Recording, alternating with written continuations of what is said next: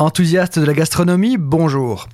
Pirate sympathique à l'effigie de la marque de Rome du même nom, on pourrait penser que le Captain Morgan est une mascotte marketing imaginaire, arrangée avec le tigre Tony, le clown Ronald ou le lapin Gros Quick. Eh bien, détrompez-vous, le Captain Henry Morgan a bel et bien existé.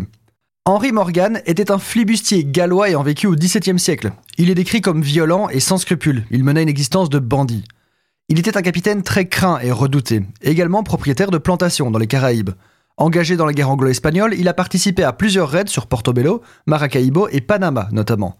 Il fut malgré tout anobli et nommé gouverneur de la Jamaïque à la fin de sa vie. Il existe même un film retraçant ses aventures. Il est à noter que la mascotte du rhum a l'air beaucoup plus sympathique que le personnage dont elle est inspirée.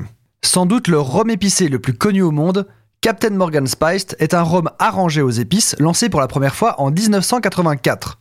Distillé à base de mélasse, ce rhum est vieilli en fût de chêne américain et ensuite mélangé avec des épices, des fruits et des herbes. Le rhum Captain Morgan est la deuxième marque d'alcool la plus vendue aux États-Unis, la première étant Smirnoff, et il se place septième dans le monde.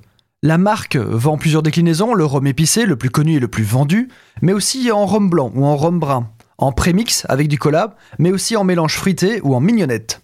Captain Morgan fait partie du groupe Diageo. Ce nom ne vous dit sûrement rien, mais c'est ce groupe qui possède les marques les plus populaires de spiritueux. Comme Smirnoff, tiens tiens tiens, ainsi que JB, Baileys et Guinness, pour ne citer que les plus connus. Sur le marché français, 30,7% des moritos vendus dans l'Oreca sont faits à partir de rhum Captain Morgan.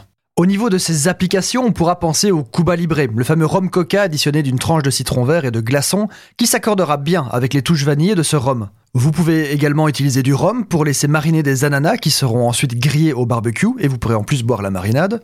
Et pourquoi pas l'utiliser pur dans un baba au rhum, dans vos crêpes, ou alors en imbiber vos boudoirs pour un tiramisu de pirate.